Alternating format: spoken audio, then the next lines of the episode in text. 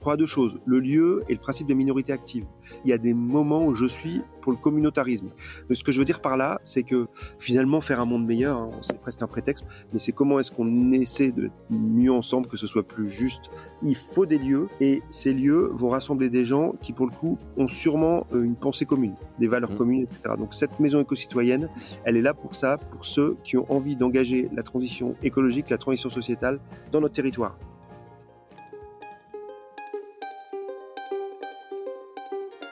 Vous connaissez l'adage « après la pluie le beau temps ». Est-ce que vous croyez que ça peut s'appliquer au monde du travail ? Lundi au soleil, ça n'est pas un bulletin météo, c'est un podcast qui porte haut et fort la voix de celles et ceux qui pensent le travail autrement.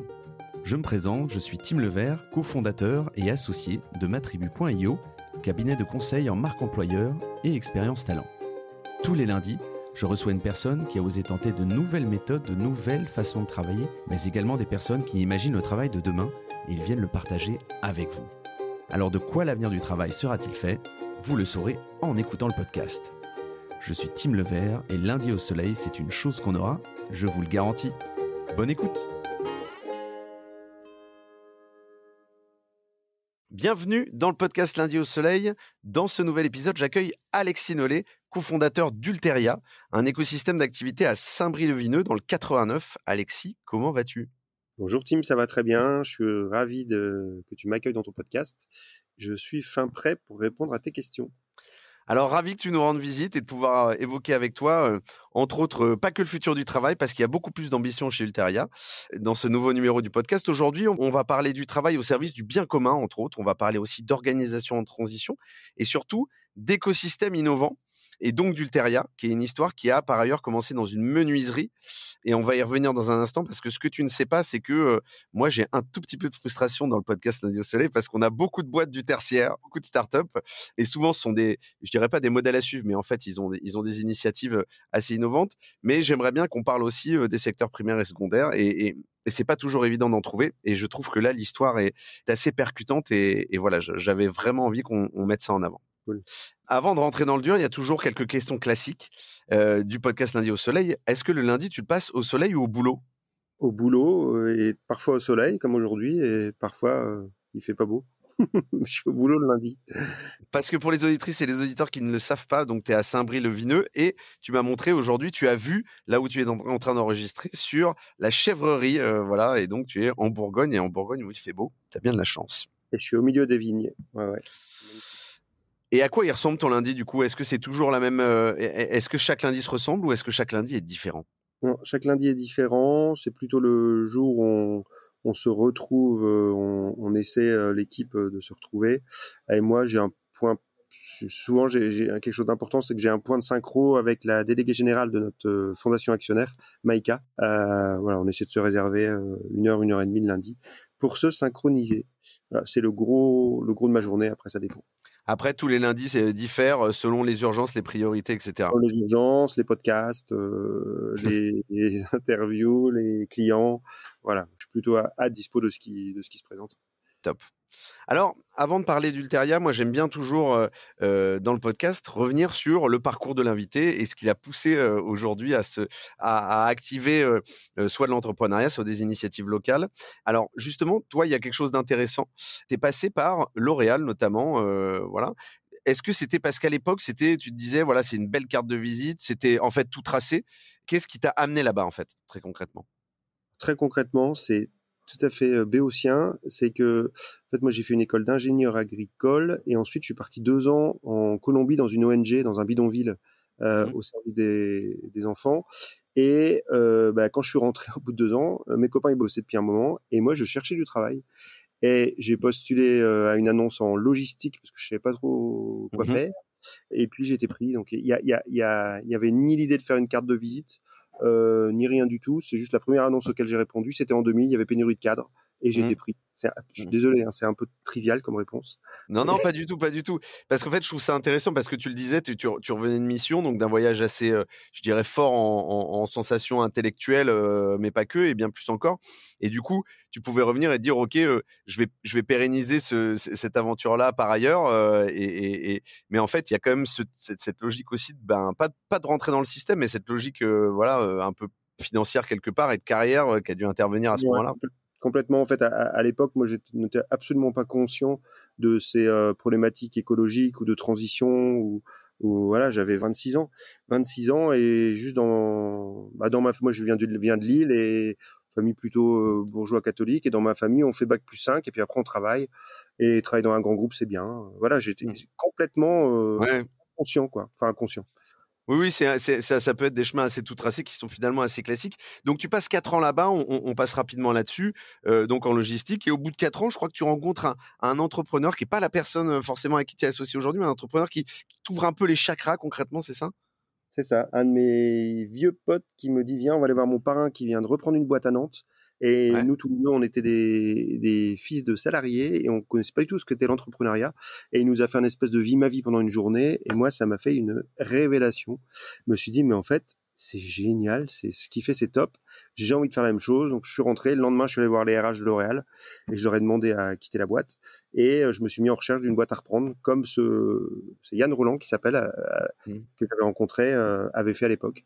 Et alors, la question que je me pose, c'est, dans cette journée d'immersion, juste, ça remonte peut-être loin, mais qu'est-ce qui t'a plu ? C'est la sensation de construction, de liberté, la prise de risque, peut-être de mission. Quels ont été les points saillants ? Je pense que le vrai énorme point saillant, c'était la liberté.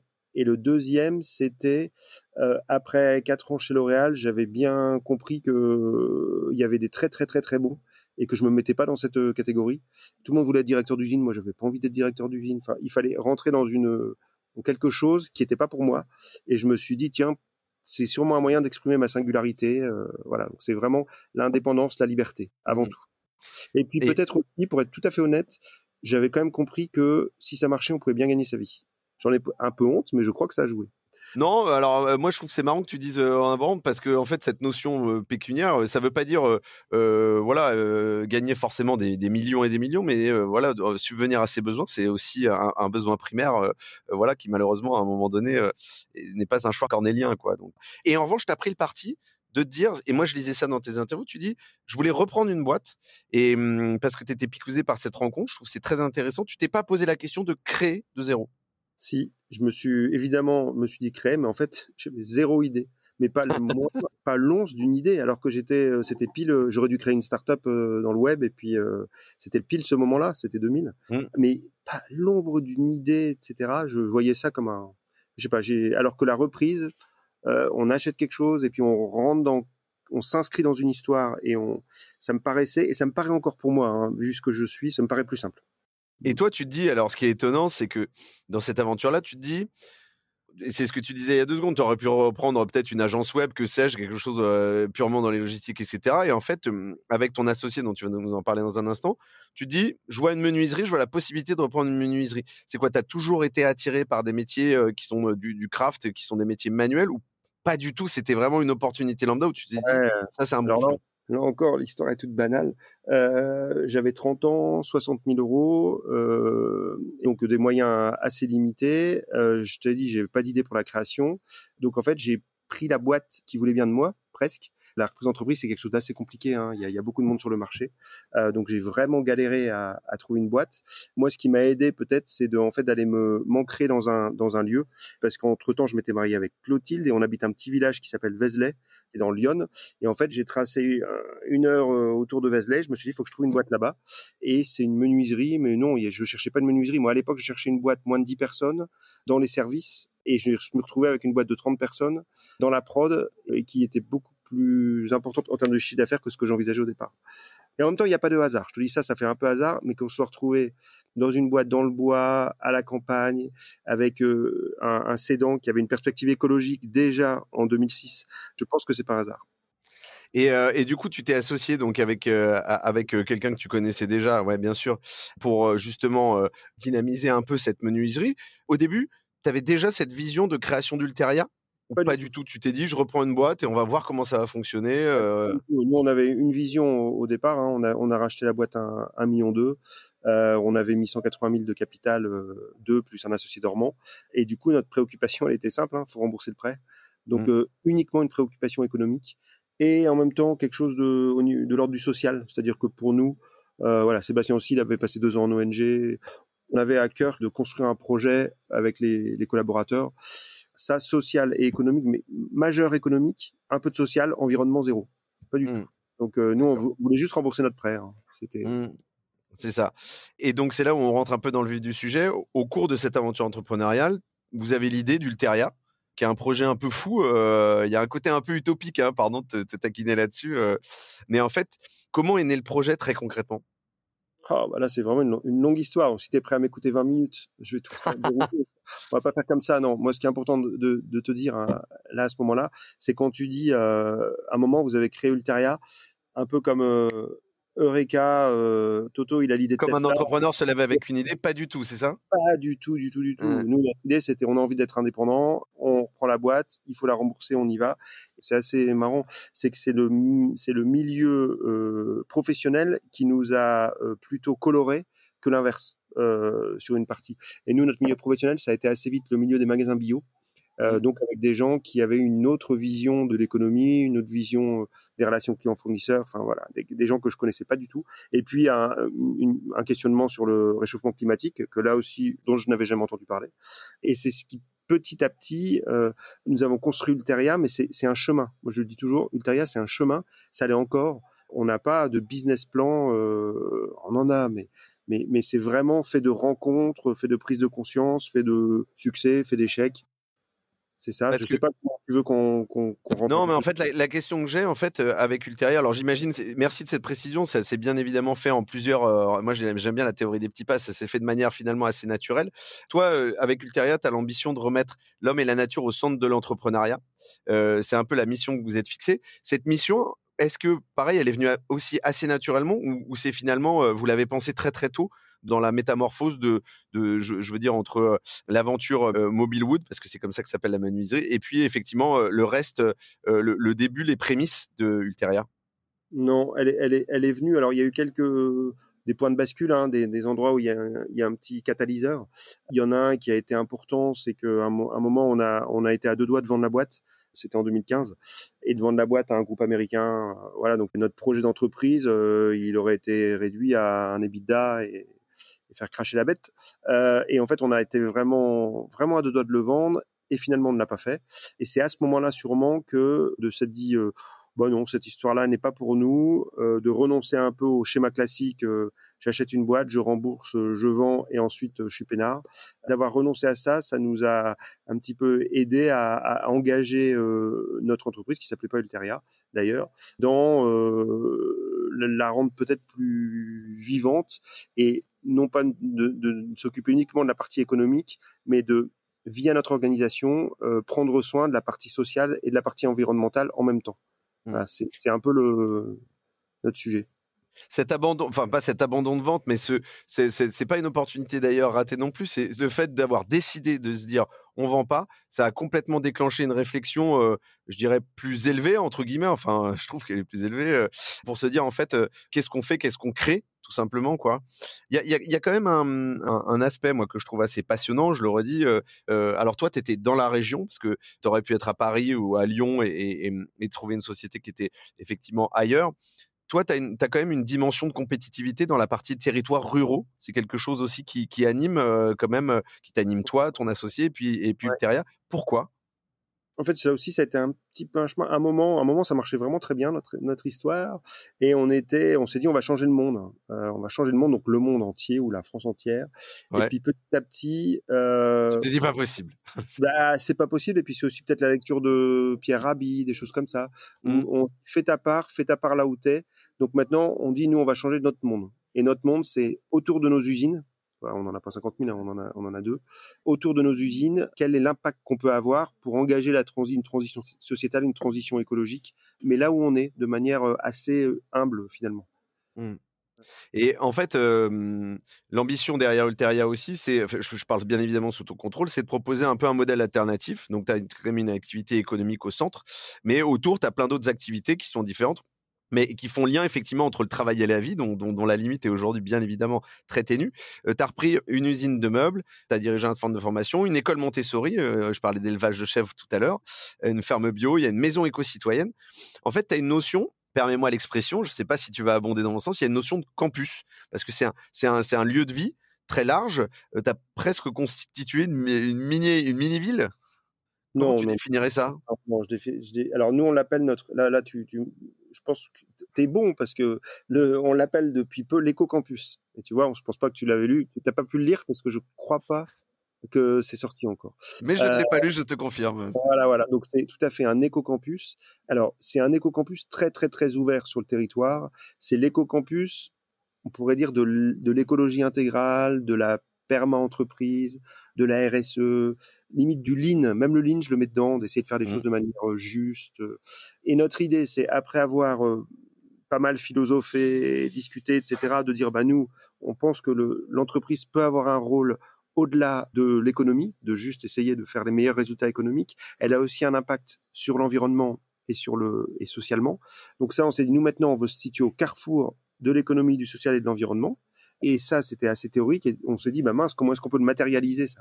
Et du coup, on a acheté un terrain de 10 hectares sur lequel, en effet, on a imaginé une partie agricole qui est devenue une chèvrerie, mais le lien à la terre, hyper important.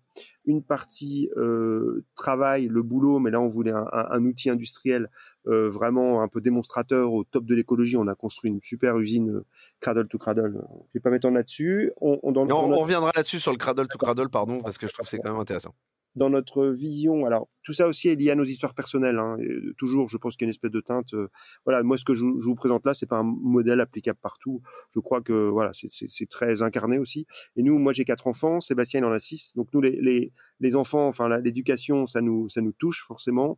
Et en plus, je crois que c'est vraiment là où il faut mettre un max d'efforts parce que c'est là que ça bougera. Et du coup, on a construit une école. On a monté une école, on a choisi la pédagogie Montessori, une école très connectée au vivant.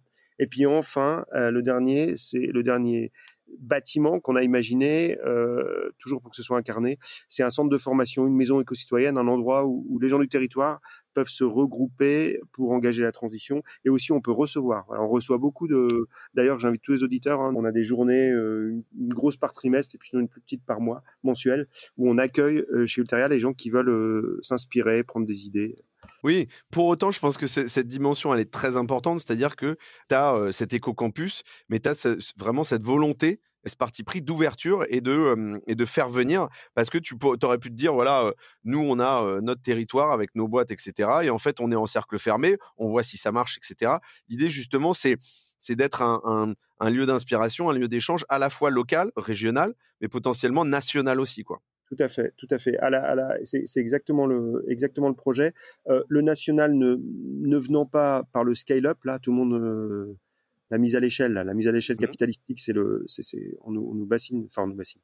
Voilà, on nous le demande même nous. Alors quand est-ce que vous scale up? Mais moi j'y crois pas du tout. Moi je crois qu'il y a du scale up possible, mais il viendra des personnes qui viennent s'inspirer chez nous ou pas. Mais en tout cas, il faut qu'il soit très incarné et dans le territoire et par les personnes et leurs passions, etc. Peut-être le point commun, c'est de relier, je reparlerai toujours, économie, sociale, environnement, de faire que les trois soient à leur juste place. Mais les réalisations concrètes, elles seront sûrement, à mon avis, très différentes. Et pour autant, pour moi, ce que tu disais tout à l'heure, en effet, c'est pas un campus fermé. On nous demande tout le temps, est-ce que c'est comme Google où on a tous les services, etc. Et du coup, on a notre école. Les enfants, ils mettent leurs enfants à la crèche, ensuite l'école, ensuite ils deviennent de bons petits salariés. Et puis finalement, on va même faire un cimetière, comme ça ils peuvent. Non, c'est vraiment pas ça. Déjà d'un point de vue perso, moi je suis très attaché à ma liberté, la liberté des autres, et du coup, j'aurais l'impression d'être. Voilà, ça c'est la théorie de la. Ça a été bien, c'est la théorie de la rétention. Ça a été bien théorisé par le monde académique. Non, nous c'est vraiment quelque chose d'ouvert sur le territoire, très ouvert. Et j'allais rebondir sur un point. Tu parlais de la dimension écologique qui était assez prépondérante dans cette vision justement d'Ulterïa. Pour autant, toi, tu dis que le véritable moteur, c'est le social. Et en fait, on le voit par rapport à la première aventure. En fait, quand tu as repris cette menuiserie, l'idée, c'était pas, je pense que tu t'en es pas rendu compte peut-être tout de suite, mais l'idée, c'était pas non plus de faire du social ou de l'environnemental. Mais en fait, le social, ça a assez vite pris le dessus. Complètement. Oui, le social et l'économique chez nous ont toujours une je pense, une bonne place. Maintenant, quand tu dis l'écologie, il y a un truc qui est important pour moi, c'est de la sémantique, mais je trouve qu'elle a son importance. On a tendance à confondre environnement et écologie. Mmh. Et pour moi, l'écologie, c'est quand les choses sont en homéostasie, sont bien en équilibre, et c'est quand justement il y a un bon équilibre entre l'environnement, le social et l'économie. Voilà, l'écologie, moi, pourquoi ça m'a pas touché avant, c'est que moi, j'ai toujours été touché par les enfants qui ont faim, les enfants qui sont battus, etc. Ça, ça me révolte depuis toujours. Et par contre, le babouin de Nouvelle-Guinée à nez rouge, où il en reste plus 15, il faut s'en occuper. C'est attention, hein, j'ai pas de jugement là-dessus, hein, mais c'est pas ton combat. Voilà, c'est pas mon combat. Et l'écologie, pour moi, c'est quand, justement, on n'est pas à dire c'est quoi le combat. Le combat, c'est que tout est lié. On ne peut s'occuper de social que quand on s'est occupé d'économie. Si on s'occupe d'économie sans s'occuper de l'environnement, l'économie va flancher. C'est un principe qui s'appelle l'écologie intégrale, hein, qui est tout est lié et comment est-ce qu'on s'occupe des trois en même temps. Ce qui est assez dur. Oui, voilà, c'est ce que j'allais dire. C'est-à-dire que, désolé, j'ai des expressions de vieux, mais t'es un peu au four au moulin. C'est-à-dire qu'à un moment donné, tu dois remplir ces trois objectifs-là. C'est extrêmement difficile. C'est-à-dire, c'est évoluer avec, pas des œillères, bien au contraire, mais des contraintes très, très fortes pour faire évoluer ton activité, tout simplement, quoi. Complètement. À mon sens, je pense que si les règles actuelles restent celles qui est, l'environnement juridique, comment sont encadrés les bilans, les comptes de résultats, etc. De toute façon, on ne peut s'occuper que de l'économie. Et en fait, quand on s'occupe bien de son économie, quand on est entrepreneur, par exemple, nous, on a construit une nouvelle usine. On aurait pu taper sur Google usine 4500 mètres carrés, pas cher, Chine. Et je l'ai tapé. Hein. Et ben, il y a des. Et c'était très simple à faire. Hein. Voilà. Exactement. C'est très simple et c'est pas cher. Ouais. Et c'est livré en 6 mois.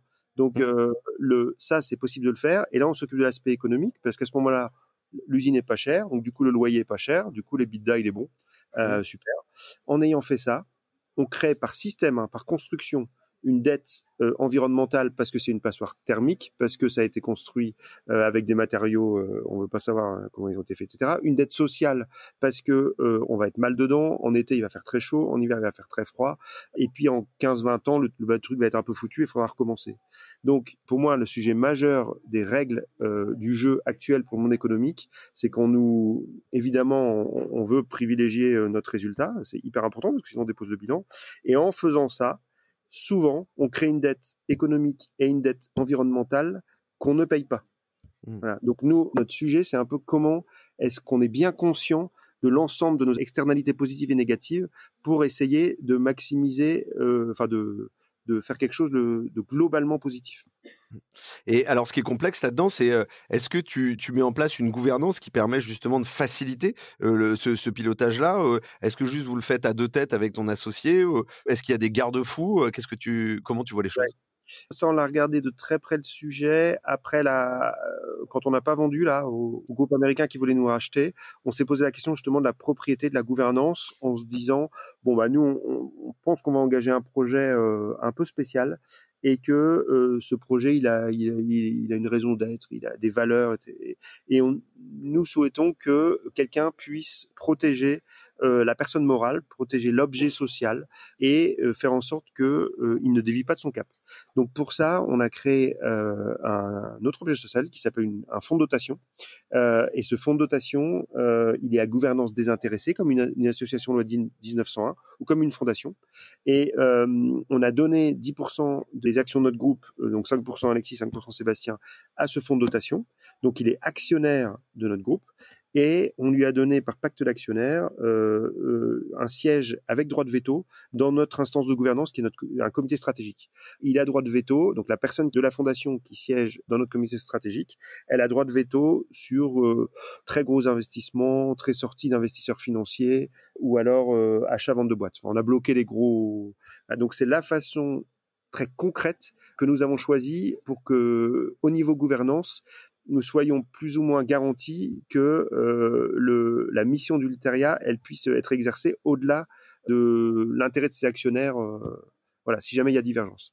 Et on est un petit groupe de chefs d'entreprise, il y en a qui sont emblématiques parce qu'ils sont connus, il y a Bureau Vallée, par exemple, qui a donné une bonne partie de son capital, il y a Léa Nature, Qui ont ce fonctionnement-là aussi, hein, d'ailleurs. Hein, Léa Nature, ça fait une fondation. Ouais, dans mes souvenirs, je crois que, alors, je crois que dans les titres buzz, ils avaient dit déshériter les enfants, mais c'était pas du tout ça. C'était qu'en fait, ils donnaient la boîte qu'il avait fondée justement à cette fondation, qui serait gérée par cette fondation. Et il avait dit, pardon pour l'anecdote et le petit pas de côté, il avait dit à ses enfants, si vous voulez fonder un truc, allez-y, je vous aide, mais en fait, je vais pas vous filer la boîte avec les clés, etc.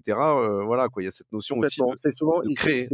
C'est souvent aussi un moyen aussi pour des chefs d'entreprise de ne pas gâcher leurs enfants en leur donnant 100 millions ou 25 millions chacun. Voilà, c'est aussi un moyen, oui, pour de garantir une bonne succession. Mmh. Ah ouais. Je trouve que ça, c'est un point intéressant aussi. Ça en dit long aussi sur la philosophie, tout simplement, d'un écosystème. J'ai plein de questions. Je vais essayer de les trier dans le bon sens parce qu'en fait, il y a à la fois Ulterïa, il y a à la fois la menuiserie et en fait, il y a des choses intéressantes, bien évidemment, et beaucoup plus largement. J'ai quand même une question importante, c'est Ulterïa, ce campus. Moi, j'aime bien cette belle carte extraordinaire où on voit où on peut se balader. Il y a beaucoup de... On a parlé de structures, de boîtes autour... et d'administration, il y a des écoles, il y a des élevages de chèvres, etc. Est-ce qu'il y a des liens entre tous ces éléments qui sont venus se raccrocher en fait, petit à petit, ou en fait ça s'est fait par, entre guillemets, opportunisme ? Opportunisme, non, parce que dès l'intuition originelle, qui d'ailleurs n'est pas de moi, mais plutôt de mon associé et un petit groupe autour, il y avait l'idée de mettre au même endroit 4 besoins fondamentaux de l'homme qui sont travailler, se nourrir, éduquer et faire du lien. Et ça, ça reste toujours très actuel. Et l'opportunisme est venu, je ne sais pas si on peut appeler ça opportunisme, mais on pensait plutôt avoir du maraîchage qu'une chèvrerie, mais finalement, il y a une porteuse de projet qui s'est présentée et qui voulait nous rejoindre et qui voulait monter une chèvrerie, ça s'est fait comme ça. Une école Montessori pour plein de raisons. Il y a une part, je dirais pas opportunisme parce que c'est un peu connoté, je trouve, opportunisme, mais c'est plutôt un abandon à ce qui se passe. Mmh. C'est-à-dire, on a le cadre et on laisse aussi les choses arriver, quoi. Laisse les choses arriver. Et aussi avec la conscience que c'est quand même assez dur, hein, comme chemin, ce qu'on vit. Et du coup, si on embauche des personnes ou si on donne du prêt-à-porter, là, ça le fera pas. Il faut que les porteurs de projet, ils aient la foi presque. Ils y croient et que ce soit leur projet aussi. Et il y a quand même un point aussi, je dirais, qu'on retrouve, qui est une ligne de fond, c'est ce côté agencement de magasin bio, en fait, que vous avez toujours un peu travaillé, en fait. C'est un point de départ et c'est quelque chose que vous continuez, sur lequel vous continuez à être très présent, tout simplement. Bien sûr. Alors, au-delà d'agencement de magasin bio, nous, on a de menuiseries industrielles et on fabrique du mobilier pour le retail, mais aussi pour des coworking, par exemple.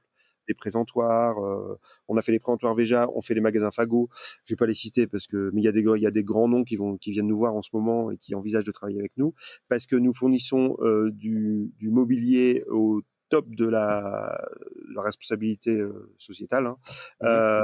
Voilà, qu'on est peu à pouvoir le faire et c'est principalement à base de bois massif mais également d'autres matériaux biosourcés. Et on est capable de donner l'équivalent CO2 de notre production. Quand on a un devis, on le rend avec un équivalent CO2. Et les chiffres sont assez éloquents. Quand on est sur du biosourcé ou d'autres choses, plein de colle ou du métal, etc., on peut être dans des rapports de 1 à 130 en équivalent CO2. Donc c'est notre métier, hein. Moi, c'est ce que tu disais au départ. Tu étais content de rencontrer des gens qui sont pas du tertiaire. Et moi, je comprends je comprends ce que tu dis parce que quand on est une industrie, non pas lourde, c'est pas une fonderie, mais quand même, on a des grosses machines, on a des gros capex, et on est dans un modèle qui a commencé dans les années 60. On part pas d'une feuille blanche, en fait. Donc, c'est comment est-ce que on réinvente notre métier pour le rendre compatible avec le changement qui arrive, pour devenir une entreprise régénérative. En ce moment, c'est le mot un peu à la mode, hein. Comment est-ce que au lieu d'extraire des ressources, en même temps que fabriquer, je régénère. Voilà, c'est un peu notre chemin. Et pour l'industrie, c'est vraiment, vraiment, vraiment pas évident. Et aujourd'hui, je fais toujours des pas de côté. Aujourd'hui, ou demain, tu as une boîte qui vient te voir. Toutes ces boîtes, que tu en as cité certaines, mais il y en a plein. Tu sens que ce sont des démarches profondes et qu'il y a un changement de mentalité sur justement tous ces agencements potentiellement de magasins, de rayonnage, etc. Ou il y en a qui viennent justement uniquement pour un aspect, je dirais, cosmétique, entre guillemets, ce qui me ferait un peu chier, moi, perso. Mais c'est une double question. À la fois, tu sens qu'il y a une démarche profonde et sincère.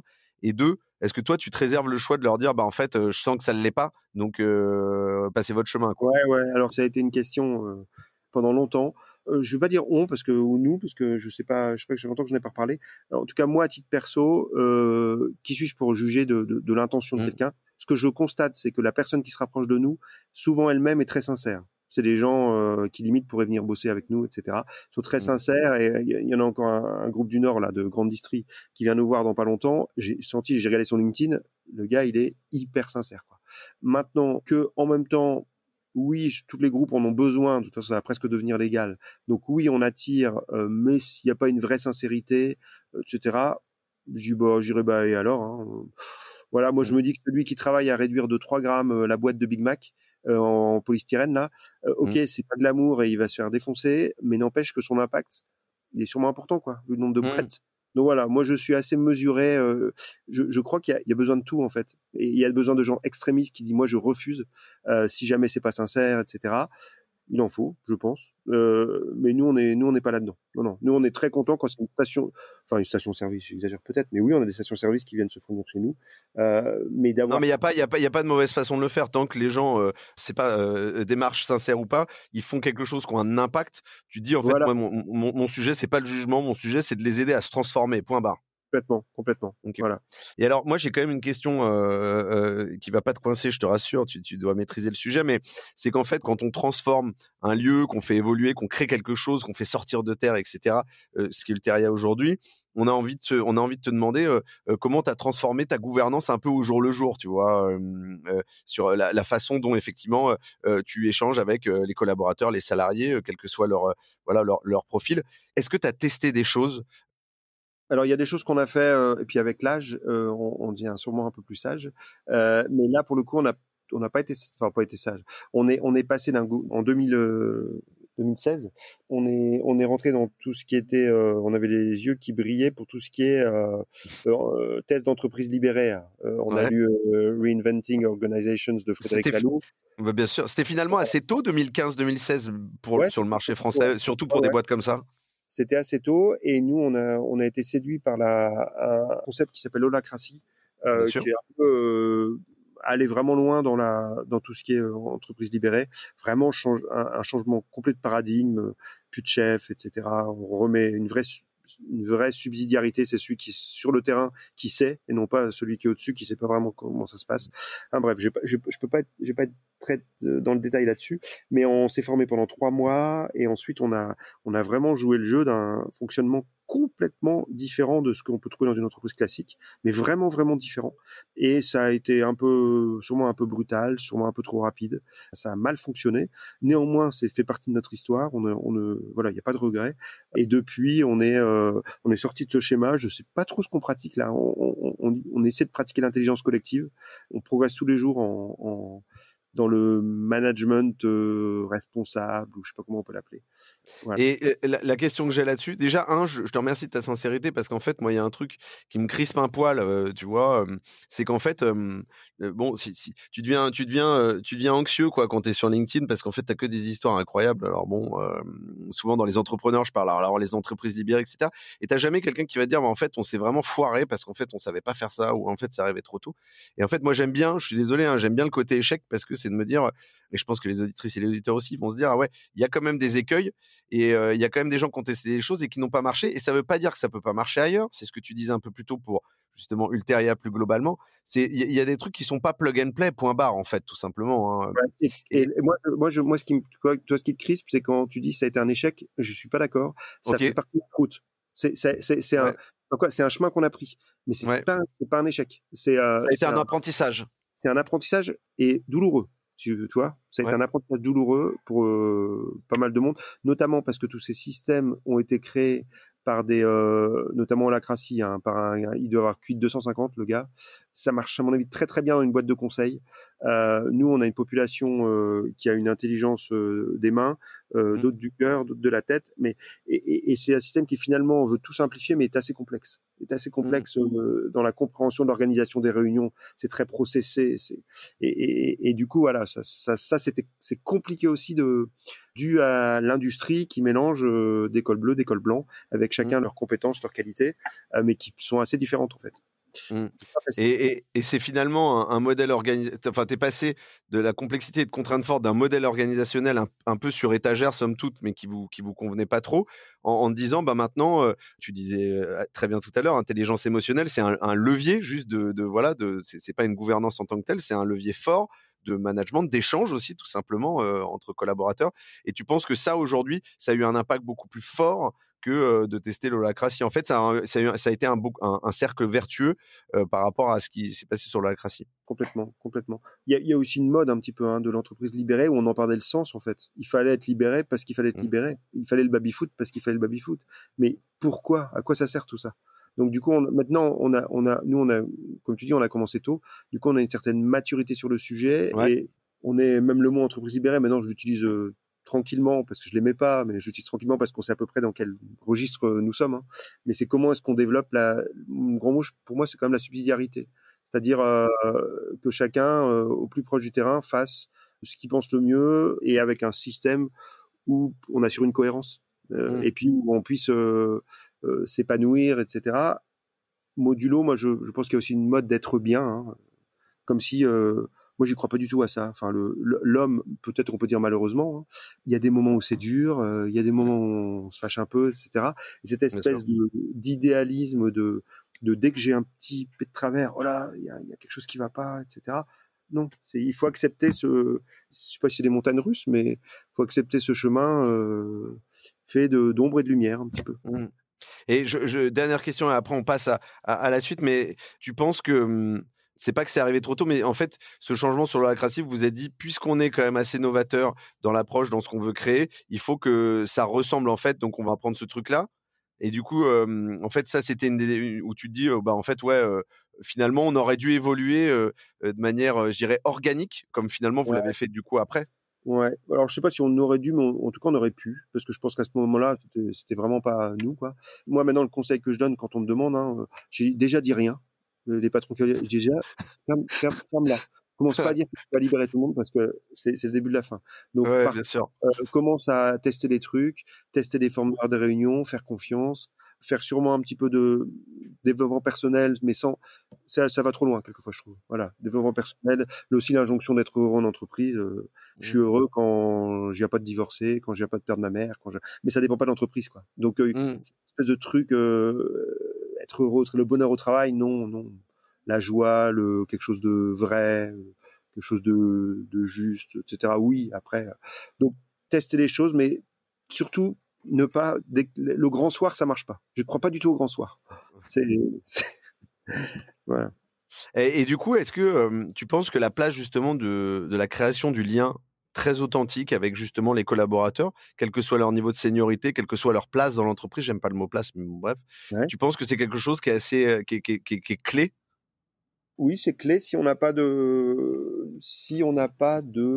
résultats attendus. C'est-à-dire que il y a des personnes, je pense à des personnes d'entreprise, hein, que je citerai pas par respect, mais pour qui c'est très important de pas dire Alexis et Sébastien. C'est Monsieur Nollet, Monsieur Becker, et dans leur et en même temps on se respecte beaucoup, etc. Et à un moment j'aurais bien aimé qu'elle me tutoie. Mais en fait d'avoir des relations, oui. Nous, ce qui marche quand même pas mal chez nous, c'est la parole libérée. Et ça aide beaucoup. C'est-à-dire qu'on est passé par grâce à l'holacratie, tu vois, le système de réunion fonctionne par sous tension, c'est-à-dire tu dis ce qui va pas. Et au début, t'oses pas trop, mais en fait, quand t'as compris que tu vas pas te faire engueuler, t'y vas, quoi. Et donc, maintenant, chez nous, il y a une espèce de culture on arrive quand même pas trop mal à se dire les choses. Ça nous permet d'avancer. Aussi, une culture de je sais pas bienveillance, parce que j'aime plus le mot, de constructive, l'écoute constructive, quoi. Voilà, essayer d'être constructif, assez centré sur le sens, et aussi ce qui est important maintenant chez nous, c'est qu'on a compris, hein, que en fait il y a aussi des moments pour tout, quand c'est dur économiquement ou quand il y a machin. Moi je prends toujours l'exemple du Airbus l'Airbus sur le tarmac de Toulouse, quand le GIGN est intervenu pour libérer les otages. Il n'a pas commencé à dire, le leader, là, alors les gars, vous en pensez quoi ? On vote ? On va à droite ou on va à gauche ? Non, c'est la crise, boum, boum, boum. Et en fait, nous, on est dans je pense qu'on arrive dans une culture où on accepte sans se dire, il fait son chef, etc. On accepte qu'il y a des moments où c'est plus pyramidal, plus vertical. Ouais. Il y a des moments où c'est partagé. voilà, on a peut-être plus de possibilités à jouer là, avec ces champs-là. Tu tiens un truc, je trouve. Non, parce que j'ai finalement assez peu entendu ça. C'est-à-dire que soit il y a des structures qui sont un peu verticales, horizontales, tu le disais, potentiellement avec une pyramide très évasée en bas, peu importe, et peut-être plus petite en haut, enfin bon, bref, ou des choses qui sont très plates. Mais je trouve que ce qui est intéressant dans ce que tu dis, c'est de se dire, en fait, j'adapte l'organisation en fonction de la situation. C'est-à-dire qu'en fait, oui, moi, le collaboratif, l'autonomie, la confiance, la parole libérée, c'est quelque chose d'important. Sauf qu'à un moment donné, si la situation l'exige, économiquement, en termes de danger, en termes de concurrence, peu importe, de situation économique, écologique, ben en fait, je suis en capacité de décider. Ou je peux laisser quelqu'un d'autre d'ailleurs décider aussi. Il peut être en capacité de décider. Complètement. En fait, c'est là, c'est et ça, c'est un long travail. C'est pour ça qu'on peut pas décréter parce que c'est 10 ans, peut-être 15 ans. On n'y est pas encore nous arrivés. Hein. Il y a des moments où on y arrive, il y a des moments où on n'y arrive pas. C'est qu'à un moment, on passe sur le management de compétences. Et ça, c'est qui la meilleure personne à ce moment-là pour exercer son truc, exercer son autorité pour faire en sorte que ça marche. Et l'autre chose qui est important pour nous, c'est qu'on a à un moment dans notre histoire, on avait l'espèce de modèle où il faut être comme ça, c'est-à-dire, par exemple, il faut être gentil, où il faut parler toujours bien aux gens. Etc. Et en fait, ce qu'on a appris aussi à faire, c'est laisser la place au style. C'est-à-dire que les personnes, nous, on a des directeurs généraux, ils ont chacun un style. Et peut-être qu'a priori, il y en a un dans lequel je me reconnais plus, que je trouve que... Mais en fait, quand on commence à vouloir casser le style des gens, on les casse tout court, quoi. Ils peuvent pas diriger. Et il y a des gens qui sont plus cassants, ils sont plus machins, mais souvent quand on commence à les connaître, c'est pas qu'ils sont moins gentils, c'est que c'est tout, ils sont comme ça. Donc on accepte ça un peu plus facilement. Ouais, mais du coup, ça veut dire que moi, je trouve que ce qui est intéressant dans ce que tu dis là, c'est que tu dis il n'y a pas de recette miracle et t'es pas déjà parce que normalement quand tu recrutes des gens qui te ressemblent. Alors je vois déjà que c'est pas le cas parce que tu me dis qu'ils sont différents. Un petit à la marge, mais même dans le management, et ça veut dire que tu crées pas des clones qui sont verticaux sur la chirurgie, l'école, etc. En fait, tu crées vraiment des espaces qui sont différents avec des managements qui sont différents et des façons d'appréhender, d'échanger entre collaborateurs qui sont vraiment différents. Complètement. Et ça, tu penses que c'est un gros avantage? Oui, c'est plus qu'un avantage, en fait, sinon ça marche pas. Là, pour le coup, on a essayé de faire partout pareil, notamment avec l'holacratie, on sait le même mode d'organisation, les règles. Il y a des règles du jeu très strictes pour opérer, et en fait, ça marche pas, quoi. Enfin, nous, en tout cas, ça ne marche pas. Nous, peut-être pas chaque équipe, mais chaque personne morale, elle a sa façon de fonctionner bien à elle. On est dépendants les uns de l'autre, on appelle ça, c'est une de nos valeurs, c'est l'alterdépendance, on est dépendant par le sens. Voilà, ce qui nous rend dépendants, c'est le sens. Mais après, la façon d'exercer dans chaque organisation, elle est vraiment, vraiment différente. Merci, je passe à un autre sujet que j'avais un peu envie d'évoquer. Pareil, ça sort un petit peu du futur du travail, je pense, mais qui est, je pense, primordial. C'est la maison éco-citoyenne. Comment ce projet, il a germé très concrètement? Enfin, qu'est-ce que c'est et comment il a germé, pardon? Je vais aussi casser le mythe, hein. La maison éco-citoyenne n'existe pas pour l'instant. Elle est sur le plan de 2017. Il y a un plan qui est sorti où il y avait une école qui existe maintenant, il y avait une ferme qui existe, il y avait une usine qui existe. La maison éco-citoyenne n'existe pas, mais c'était un peu c'était un lieu. Moi, je crois pas mal au lieu. C'est-à-dire qu'à un moment, je crois à deux choses, le lieu et le principe de minorité active. C'est-à-dire que moi, il y a des moments où je suis pour le communautarisme. Alors, c'est un peu connoté, hein, carrément connoté. Mais ce que je veux dire par là, c'est que la transition écologique, la transition sociétale, finalement, faire un monde meilleur, hein, c'est presque un prétexte pour moi, l'environnement, en ce moment. Mais c'est comment est-ce qu'on essaie d'être mieux ensemble, que ce soit plus juste. Eh ben, il faut des lieux. Et ces lieux vont rassembler des gens qui, pour le coup, ont sûrement une pensée commune, en tout cas des valeurs communes, etc. Donc cette maison éco-citoyenne, elle est là pour ça, pour ceux qui ont envie d'engager la transition écologique, la transition sociétale dans notre territoire. Idéalement, et elle n'existe pas encore, hein, on a des bribes parce qu'on a des espaces qui sont inutilisés. Là où je suis, par exemple, je suis sur une grande mezzanine dans l'usine et c'est ce qui nous sert un peu de maison éco-citoyenne. On a organisé un concours des jeunes pousses innovantes, donc toutes les initiatives du coin entrepreneuriales ou associatives, et puis on a fait un système d'élection, machin, etc. Bref, elles ont été aidées. On reçoit beaucoup d'entreprises, on reçoit des séminaires. On reçoit les services, 200 personnes de la préfecture qui viennent se former à l'écologie là en 2 jours. On reçoit le conseil régional. Enfin bref, c'est un peu et c'est toujours autour un peu des mêmes sujets quand même. C'est toujours autour de l'écologie intégrale, un peu toutes les questions que tu me poses. C'est autour de ces sujets-là. Donc c'est ça. Et ça, pour, Tu penses que ça, c'est une preuve encore plus concrète de la mission que tu t'es fixée aussi, ou c'est quelque chose, en fait, t'estimes que t'es pas prêt à transiger là-dessus et qu'en fait, c'est presque un devoir que aussi de partager justement ce savoir et... C'est ontologique, c'est dans le projet. C'est quelque chose d'hyper important. Pour nous, c'est hyper important d'être ouvert, hein. C'est pas paternaliste. Je pense que notre projet n'est pas paternaliste. Notre projet n'est pas vertical dans le sens « je sais et je vais vous diffuser », c'est de l'échange. C'est de l'échange, et ce qui nous importe aussi beaucoup, c'est de lier le monde, enfin le citoyen, l'entreprise et le public et parapublic. Donc c'est comment est-ce qu'ensemble on arrive à œuvrer. En ce moment, il y a des vraies différences entre le citoyen qui fait son association, le public qui fait tout ce qui est stratégie de territoire, etc., et l'entrepreneur qui pense qu'à gagner du fric. Donc, et souvent les trois sont. On adorait avoir une SCIC un jour, société coopérative d'intérêt collectif, avec la mairie, avec des citoyens, avec une association, avec des entreprises. Merci pour la précision sur la SCIC entre autres et pour cette maison éco-citoyenne. Moi j'ai quand même une question qui est très terre à terre, je te préviens tout de suite. Tu parles de la notion de lieu, je pense qu'elle est très importante. Aujourd'hui, alors il y a effectivement l'usine dont tu parlais, il y a tous ces bâtiments autour. Où est la place du télétravail là-dedans ? Voilà ce sujet qu'on a évoqué post-confinement. Alors, le télétravail est présent chez nous, dans notre... bon, évidemment, grâce au Covid. Hein, voilà. Une particularité quand on est une entreprise industrielle, c'est que le télétravail, on peut se la raconter ce qu'on veut, c'est quand même vachement confortable.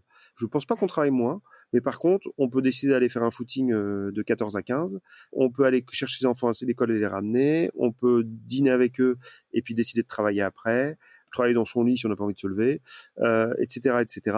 Donc, c'est quand même archi confortable. Et nous, ça crée une inéquité parce que nous, on a des machines de prod.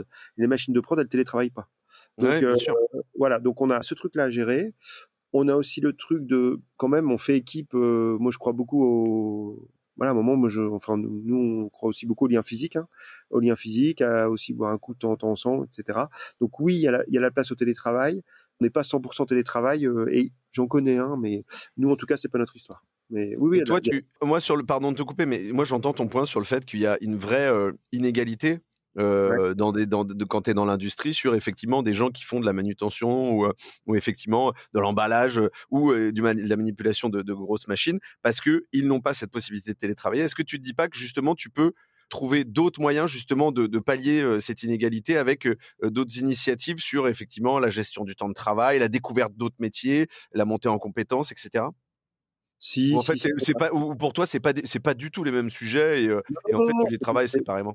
C'est les mêmes sujets. Maintenant, je pense que là-dessus, on n'est pas les plus avancés. On n'est pas, non. Je me sens pas trop, moi en tout cas, perso, je me sens pas trop compétent. Ouais, et après, tu le disais, en fait, tu peux pas aussi non plus cocher toutes les cases. C'est-à-dire qu'à un moment donné, si tu pars tous azimuts, tu risques un peu de te perdre. L'idée, c'est de rester fidèle aussi à ta mission initiale, j'imagine. Moi, j'ai une question importante aussi, justement, sur Mobilewood. Comment tu la vois évoluer, l'usine de demain ? Tu vois, j'ai fait un épisode récemment avec Anne Ferguson sur l'intelligence artificielle. Est-ce que la place, justement, de la technologie, tu crois que ça va bouleverser la façon dont vous gérez Mobilewood, entre autres ? La façon dont on voit Mobilewood dans le futur qui peut être un peu lointain, hein, c'est plus sur ce que je te disais, le concept d'entreprise régénératrice. Ouais. Donc nous, le travail, il est pas tant sur les... on est assez mécanisé. Hein. Évidemment qu'on a envie de supprimer au maximum les TMS, hein, les troubles musculo-squelettiques, de faire en sorte que le travail soit le moins pénible, ça c'est génial. Là où peut nous aider l'intelligence artificielle, top. Mais nous, on n'est pas sur du travail de série ou des petites séries. Ce qu'on s'attache vraiment... C'est sur mesure, quoi. C'est vraiment... Ouais, sur mesure, il y a du répétitif. Hein. On peut faire des... bien équipés pour faire du... Mais oui, c'est plutôt par chantier. Hein. Nous, ce qu'on s'attache à ce qu'on travaille, c'est comment... Tu vois, nous, par exemple, on utilise du bois et dans le système, c'est... En fait, on extrait du bois alors qu'on a... La forêt, tout le monde est au courant que c'est hyper important, qu'il faut pas la couper parce qu'à chaque fois, on se prive d'une captation de CO2, etc. Et nous, notre métier est basé sur... On coupe des arbres. OK, ils restent dans les meubles. Donc, du coup, on a un travail engagé sur comment est-ce qu'on peut préserver la forêt tout en l'utilisant. Donc, comment l'utiliser quand elle est en fin de vie, etc. Il y a tout un travail là-dessus. Il y a le DG de Mobilewood qui me parlait il y a 6 mois, qui me dit « Ah, moi, voilà mon rêve, comme tu dis, pour dans 15 ou 20 ans, nos sciures, on devrait pouvoir nourrir des petits insectes qui nourriraient eux-mêmes des poissons, qui je sais pas quoi, etc. Et tu vois, là, on a un truc super vertueux. Voilà, on est plutôt sur ces sujets-là. D'ailleurs, ouais. on a organisé la convention des entreprises pour le climat qui commence mercredi là et qui travaille avec 50 entreprises comment faire évoluer son business model pour qu'il puisse devenir régénératif. Et ça, juste concrètement, ça, c'est un projet qui est à 5-10 ans ou qui est atteignable dans les 18 prochains mois. Ah non. Ouais, 5-10 ans. Ouais, la temporalité, elle est... Et puis en ce moment, on doit gérer le x3, x4 de l'EDF, l'inflation. Donc, il y a aussi la temporalité, elle est un peu dure là en ce moment. Top. Merci Alexis pour toutes ces réponses. Je te propose qu'on passe à la dernière partie. Est-ce que tu as une reco de lecture à nous partager ou un film à nous conseiller, un documentaire ? Et tu ne peux pas dire Frédéric Laloux. Ah non. Non, mais alors c'est sûrement mon côté peut-être un petit peu naïf. Mais moi je lis et je relis Le Petit Prince avec un enchantement à chaque fois. Et peut-être à chaque fois il y a le texte connu avec. Le renard là, mais voilà, l'ensemble des chapitres, j'adore. Voilà. Moi, je recommande chaudement. J'en profite pour rebondir, qui est Déviation, qui est un magazine, Les Déviations numéro 2, et qui est là, en l'occurrence sur le Si on travaillait de nos mains. Donc, je trouve qu'il est particulièrement indiqué pour aujourd'hui. Donc voilà, je vous invite à le découvrir. C'est vraiment pas mal. Et la dernière question, et après, promis, je te libère. Est-ce que tu as une anecdote à nous raconter, une bonne ou une mauvaise expérience qui peut être sur le lieu de vie, qui peut être chez toi, qui peut être en tant qu'entrepreneur, quelque chose qui t'est arrivé et que tu gardes en mémoire et qui ne peut pas être l'anecdote effectivement de la proposition de rachat. Je vais te raconter une petite anecdote qui est comment on a fait alliance avec nos collaborateurs. Nous, en 2006, on a repris la boîte, on avait 30 ans et on avait à cœur que les gens nous fassent confiance et puis qu'on essaie de construire quelque chose ensemble, quoi. Et du coup, on arrive, personne nous connaît, et du coup, on se dit, et puis nous, on est des citadins, on est arrivé dans un milieu très rural. Ouais, ils peuvent te voir arriver avec tes gros sabots, entre guillemets, etc. Qui c'est parisien, ou je sais pas, enfin voilà, en tout cas. Et du coup, on se dit, on va les inviter, on va faire un apéro. Donc, on met, qui s'inscrit à l'apéro? 5 personnes. On dit, aïe, on est 30, c'est quand même pas beaucoup. Ouais. Du coup, on s'est dit, on va les inviter au resto et on va faire resto obligatoire. Donc, vachement bien. Après, ok. Donc voilà, tout ça marche moyennement, etc. Enfin bref. Et un jour, je sais pas ce qui nous prend à tous les deux, mais nous deux on est ch'tis, Sébastien et moi, et le film Bienvenue chez les ch'tis là, d'Annie Boone sort, ouais. Et on s'est dit, mais en fait on va leur faire des frites, parce qu'on adore les frites. On est des journalistes qui adorent les frites. Ça marche bien les frites. Voilà, on a fait venir des patates du Nord parce qu'on voulait qu'elles soient bonnes. On a fait venir des fricandelles en Chronopost, je me rappelle, c'est la maman de Sébastien qui les a envoyées. On a fait faire une baraque à frites à Gilles. Le prototypiste, et toute la matinée on a épluché nos patates avec Sébastien, on a fait la première cuisson à 170 et à midi tout le monde est sorti, il y avait le barbecue, on n'a pas fait de discours, on a juste passé un bon moment ensemble et puis c'était tout simple, ça nous ressemblait et à ce moment-là il s'est quand même passé quelque chose. Voilà. Et je pense que ce jour-là, je crois qu'on a été aligné, ça s'est aligné en fait de manière totalement naturelle, quoi. En fait, voilà, juste faut être ce qu'on est, quoi. Et puis c'est peut-être comme ça que ça se passe le mieux. Ouais, j'aime bien ce message-là parce qu'en fait, et c'est un peu un fil rouge dans ce que tu disais, c'est être fidèle à soi-même et puis être un peu nature peinture aussi, c'est-à-dire pas trop de cosmétiques, voilà, être comme on est, quoi, et pas de soucis là-dessus, et être avec ses avantages, ses inconvénients, ses contraintes, ses défauts, etc. Oui, malheureusement, je me suis rendu compte qu'on changeait assez peu. C'est pas ça que je prends, mais... D'où l'importance de l'intelligence émotionnelle. Voilà. Alexis, merci beaucoup. J'espère ne pas t'avoir mis en retard, bien évidemment. Ça a vraiment été un plaisir d'échanger avec toi sur effectivement ce que vous êtes en train de construire, ce que vous avez construit, pardon, et ce que vous êtes en train de construire, et ce que vous construisez. Moi, j'ai hâte de bien évidemment de venir sur place. Je t'en ai parlé. Je suis bourguignon, donc ça me parle plus que jamais. Et puis, j'espère surtout que ça va inspirer les auditrices et les auditeurs. 1, à venir découvrir ce que tu fais là-bas. Et puis 2, à venir effectivement tester des choses aussi dans leur boîte ou personnellement. Merci beaucoup. Merci beaucoup. Passe une très, très bonne semaine. Toi aussi. À bientôt. Merci Alexis. Bye. Au revoir. Lundi au soleil, c'est fini pour cette semaine. Merci d'avoir écouté cet épisode jusqu'à la fin. S'il vous a plu, n'hésitez pas à le partager à une personne qui a passé la journée sous la pluie. Et oui, ça nous arrive à tous.